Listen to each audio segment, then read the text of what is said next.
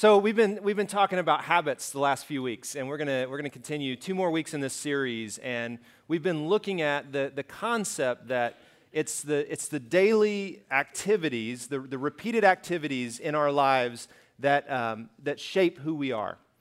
And uh, this week, as I was reading some more about about habits, I came across this uh, from from Boyd, and and he said um, he said that it's our choices. Uh, that, that make our habits, so our daily choices and decisions are making our habits, and eventually our habits are what is building our character. And so I want you to think about this. Like in your life, who you are becoming in, in many ways is, is, is an outflow of the habits that you are repeating daily in your life. If you were to look in the mirror and say, this is the kind of person that I see, whatever that is, this is the kind of husband I am, this is the kind of father I am, this is the kind of follower of Jesus I am, this is kind of the kind of employee I am, whatever, fill in the blank. Um, but that is a reflection, ultimately, of the repeated activity in our life every single day. It's the small things that become who we are as people.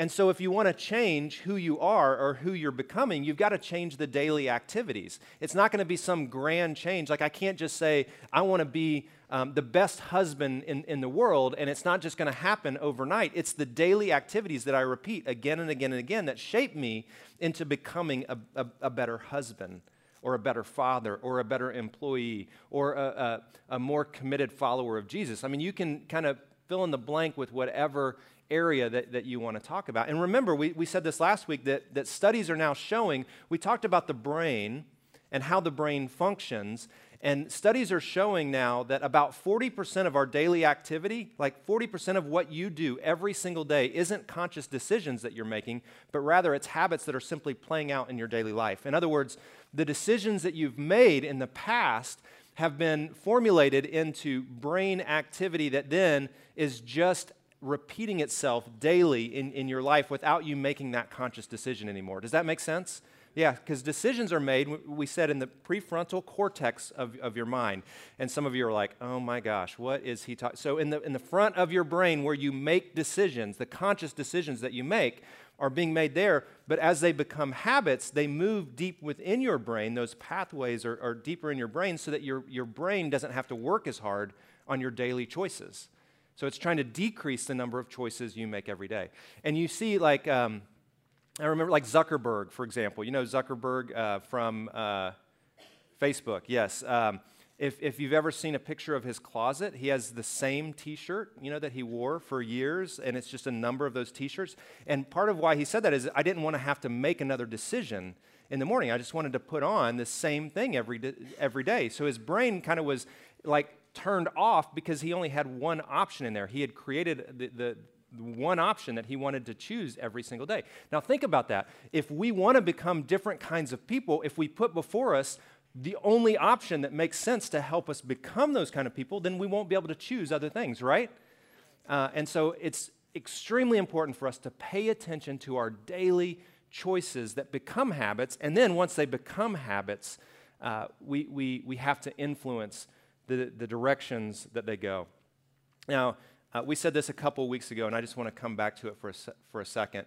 The actions that, that most people will never notice in your life and mine, those are the things that become the character and person that everybody sees.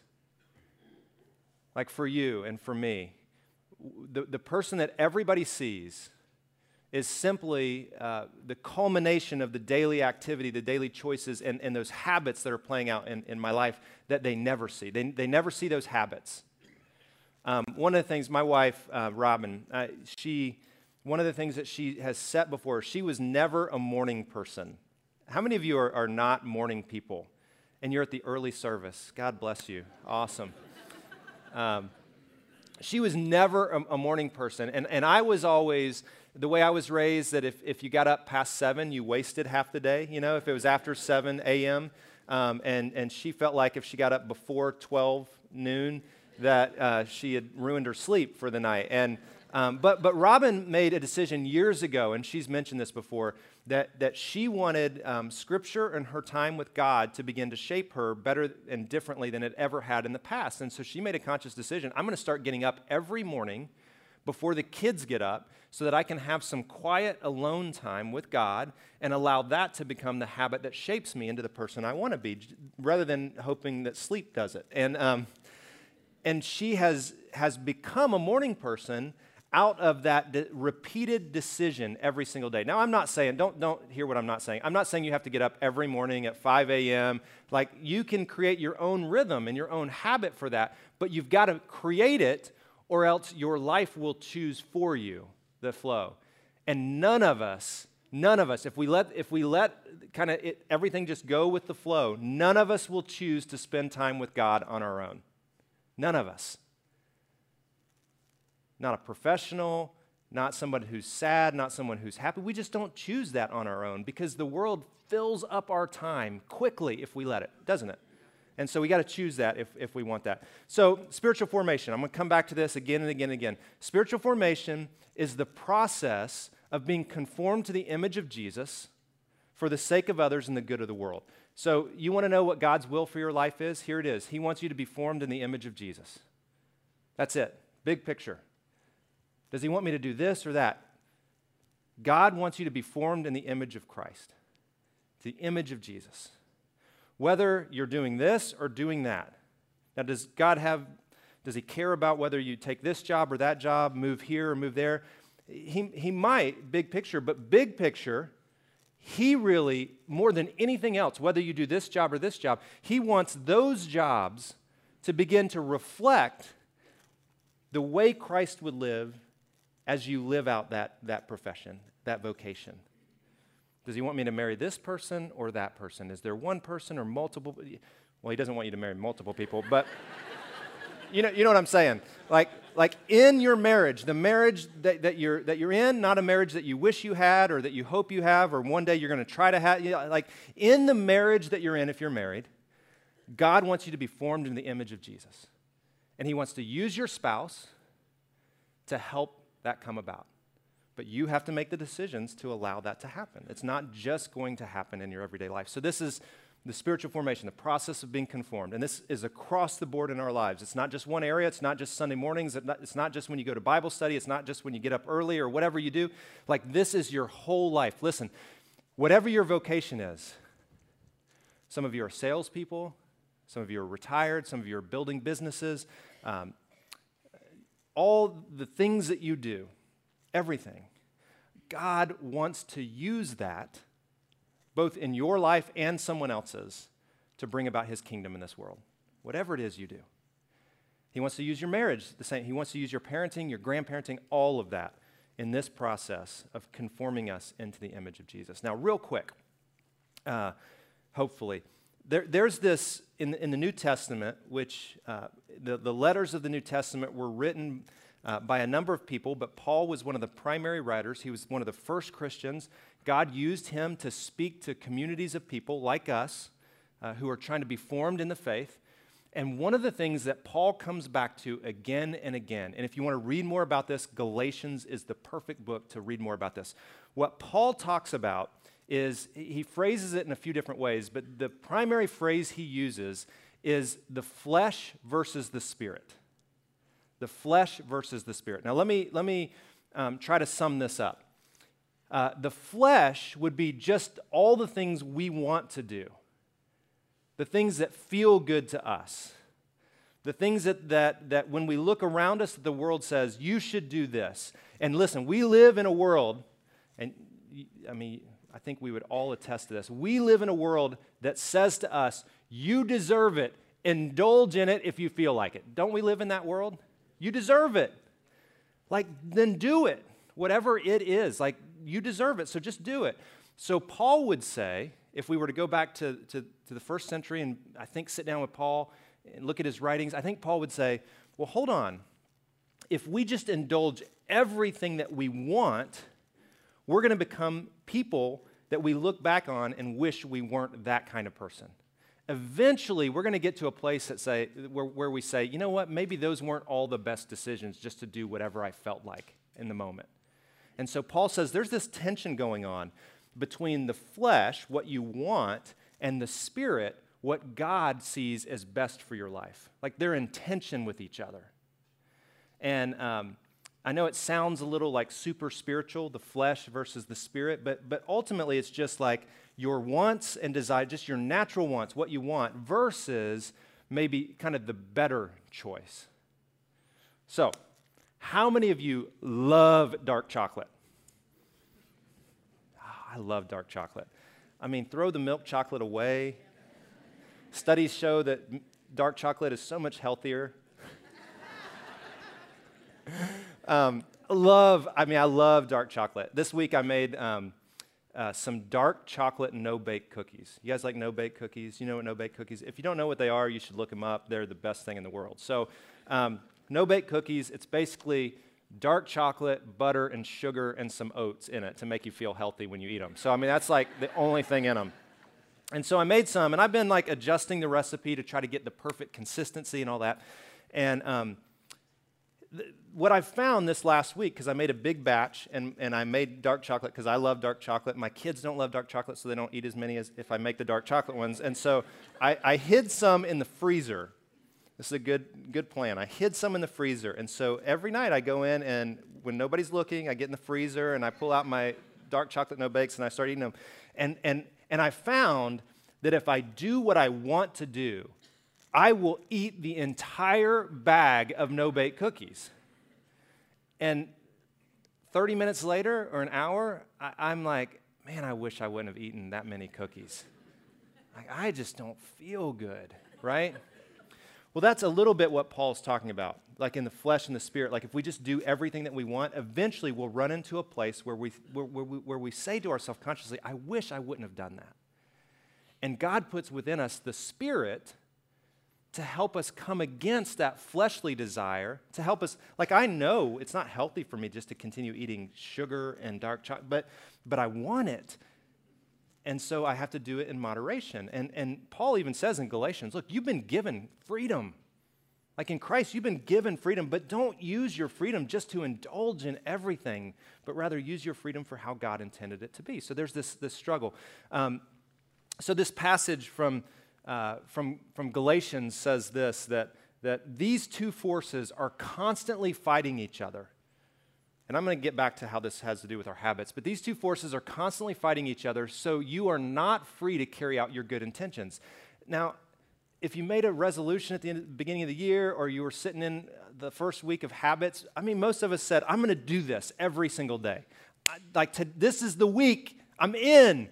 Like everything changes, and like three days later, you fail. Nobody? Yes, you fail. And, and you feel, I'm a loser. I can't do it. I knew it. I, I thought I could. I, I, I can't do it. And Paul's saying, look, it's because you've got these two forces like at war within you. They're constantly, and the things you want to do, you end up not doing. Uh, but Paul says you got to continue. Like habits form over time, not overnight. And there's that whole twenty-one days, if you do it for twenty-one days, it becomes a habit. Wad that up, throw it away, get it out of your head. Like that's that's really not the truth. Like you have to work at it over long periods of time for it to become a true habit in your life. Uh, Eugene Peterson used the phrase, it's a long obedience in the same direction. Oh, I love that. A long obedience in the same direction. Habits, like creating habits or moving in the same direction over a long period of time. Now, before we get to like what I want to talk about today, um, just a, a quick. Some of you are like, "What?" um, just a quick ca- recap. Uh, the first question I think that's important when it comes to habits is, "Who do I want to become?" And a better question yet is, "Who does God want me to become?" So, who who do I want to become? And so we said we got to focus on the B part of it first. Like, it's not just about making all these changes. And, and I was talking about marathons. Today's the uh, the marathon here in Phoenix. Um, how many of you are running? Okay. Just kidding. Um, you're here. You're not running, probably. If you finished already, awesome. Like, that is fast. Um, and I mentioned the idea that, that sometimes we put a goal that I want to run a marathon, for example. Like, that's my goal that I put out there. But you got to have a strategy b- behind it. And as I was reading these books on habits, Atomic ha- Habits, for example, great book. Um, The concept is not to put out goals. I mean, goals are important, so I, w- I want to run a marathon, but rather um, I want to become a runner. Like, that's a whole different thing. Like, who am I becoming? I'm becoming a runner. Well, how do I become a runner? Well, I repeat a running pattern every single day, whether it's one mile or half a mile or three miles or ten miles. Like, like if you repeat it every single day, eventually you'll be able to run that marathon that you want to run. But bigger, the bigger picture is now you've become a runner, which l- could last your, you know, most of your life. And, and, and so who do I want to become? And then the second piece, what small habits or choices will, will begin to form that person? I, I want to be, I want to be a loving husband to my wife. So what are the choices I need to make daily to become a loving ha- husband? Um, I, another example, I, um, I feel like anger sometimes overcomes me with my, ch- with my children. Amen. So, so I want to be less uh, angry with my children. So what are the things I need to do to, over time, become less angry or respond with less anger in the moment and be more loving to my children? What are the daily choices to become that? What's interesting is some of these studies say that even anger itself can become habitual. So our first response is a loud response. It's an, it's a, it's a loud, angry response, especially if you're from the Northeast. Uh, but but it, but that can be a habit that then you can influence away from that loud, angry response. And then the third, and here's what we're going to talk about just for a few minutes today. Who can walk with me and hold me accountable in my spiritual formation? And here is the secret of sustainable habits in your life. And this is true, again, across the board, not just spiritually, but the secret, I, I, I believe in, in all this that I've been reading and studying. And I think the New Testament got it, I mean, I, of course God got it right, but like the New Testament like confirms again and again, the secret to lasting transformational habits is a small committed community encouraging us and holding us accountable. And this is the beauty of the church. And again, church not being like what you attend on a Sunday, but church being the community of people, people around you, moving in a similar direction, encouraging you, and holding you accountable. Now, I grew up in Alabama, and uh, Alabama has a lot of history, and this weekend in particular, I think about the history of, of Martin Luther King Junior And one of the images that is in my, my mind of Martin Luther King Junior is, uh, I think, a, a brilliant movie that was built around this was the movie Selma, When, it, when they're standing before they walk across the bridge on the, on the march uh, to Montgomery. And you get this image of not just one or two people alone, even though Martin Luther King Junior's voice was out front, but it's a community of people moving in the same direction over a long course of time and sustained, that that begins to shape a, a larger, and it, and it, spiritual formation, it's for the good of the world in that setting, right? Does that make sense? Yeah, and so this, not really a secret, but the secret to lasting transformational habits is this, this committed group together. Um, a, a couple weeks ago, I, I saw a little thing on, on Drew Brees, who's the quarterback of, of the New Orleans Saints, New Orleans, the New Orleans Saints, um, and, and, and to see him talk to his team in a way of like, we've, we've prepared for this, we love each other. We're committed to one another. It's like they've been working together to get to this place where they may get into the Super Bowl. I don't know where you feel, how you feel about, no, no, okay. Some, I don't know. Anyway, it's the idea that we, we can do this together as a team and move forward as a team. Uh, Proverbs says this, walk with the wise and become wise. For a companion of fools suffers harm. Who you're surrounding yourself with will impact your habits in so many different ways. Uh, a study was done, twelve thousand people over thirty years, they tracked. And they found that, that the people within these small little groups, these small little communities began to reflect one another and uh, at over a fifty percent rate. So in this group, uh, if, if there was one person who, who gained weight and became obese, fifty-seven percent chance that, that, that other people in that group would do the same exact thing. fifty-seven percent chance. And a similar thing was true if, if in a small committed group together, one person began to lose weight, there was a high probability that the others in that group would begin to lose weight.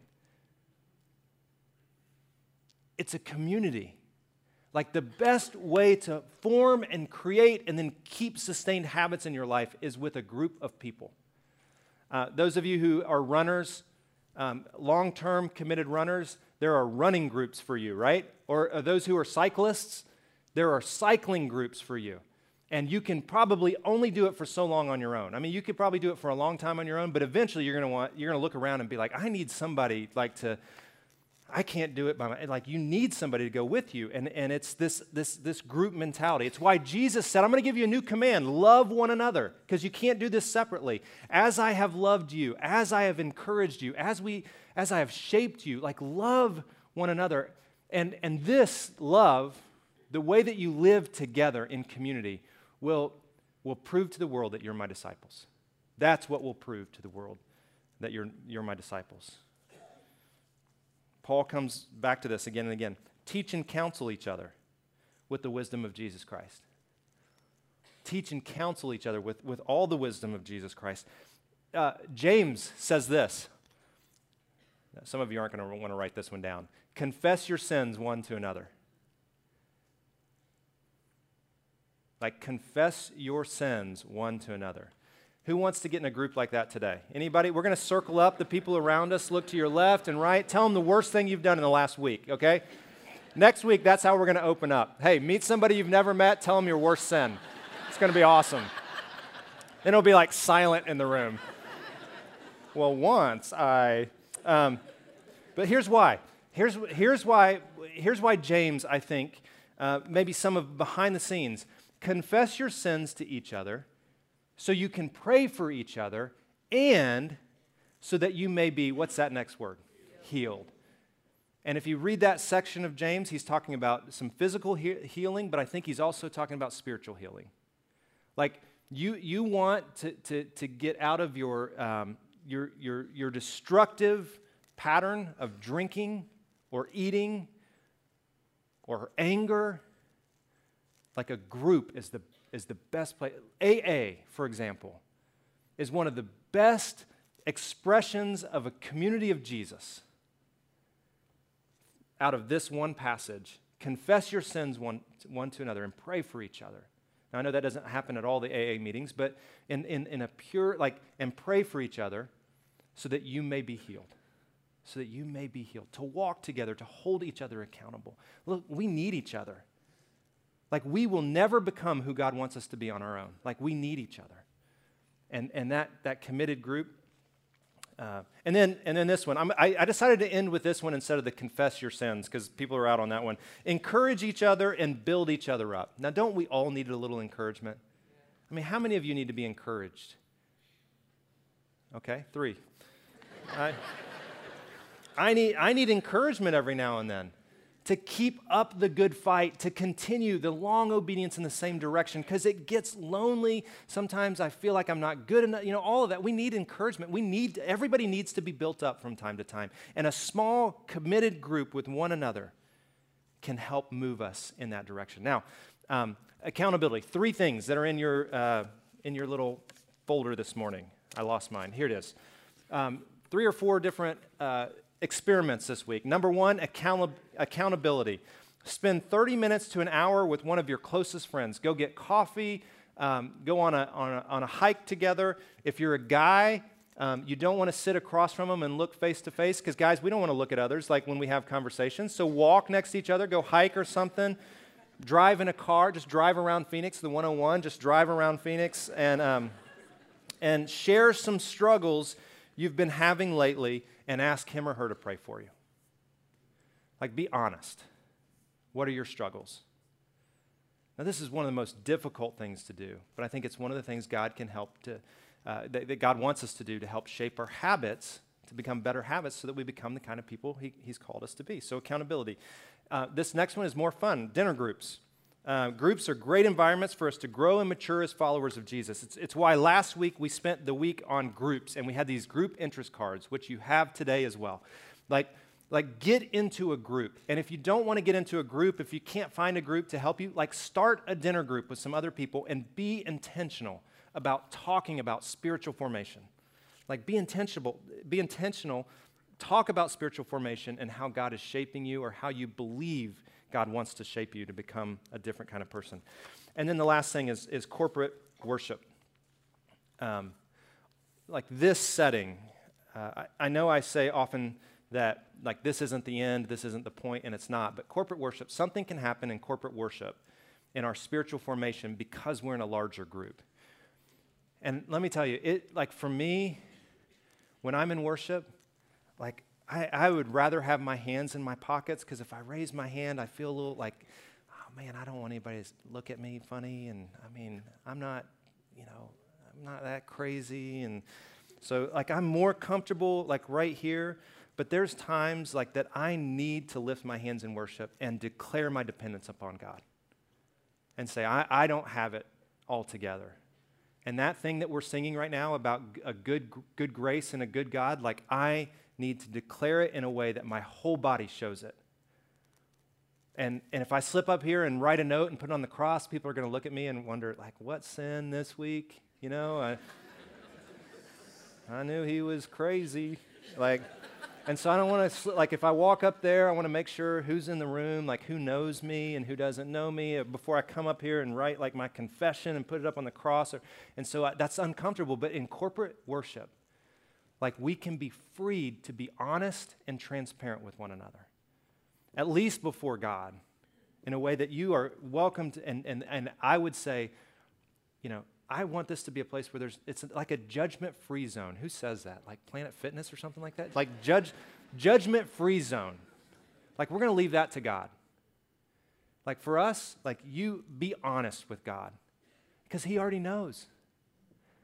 And, and other people probably know as well. Like just be honest before God. The candles, like lighting a candle, and that's a little bit easier sometimes because like nobody knows who I'm lighting this candle for, but some of you who feel disconnected from God, lighting a candle is a good expression for you in public worship, in corporate worship. Prayer team in the back of the room, like slipping back there and saying, I just need prayer.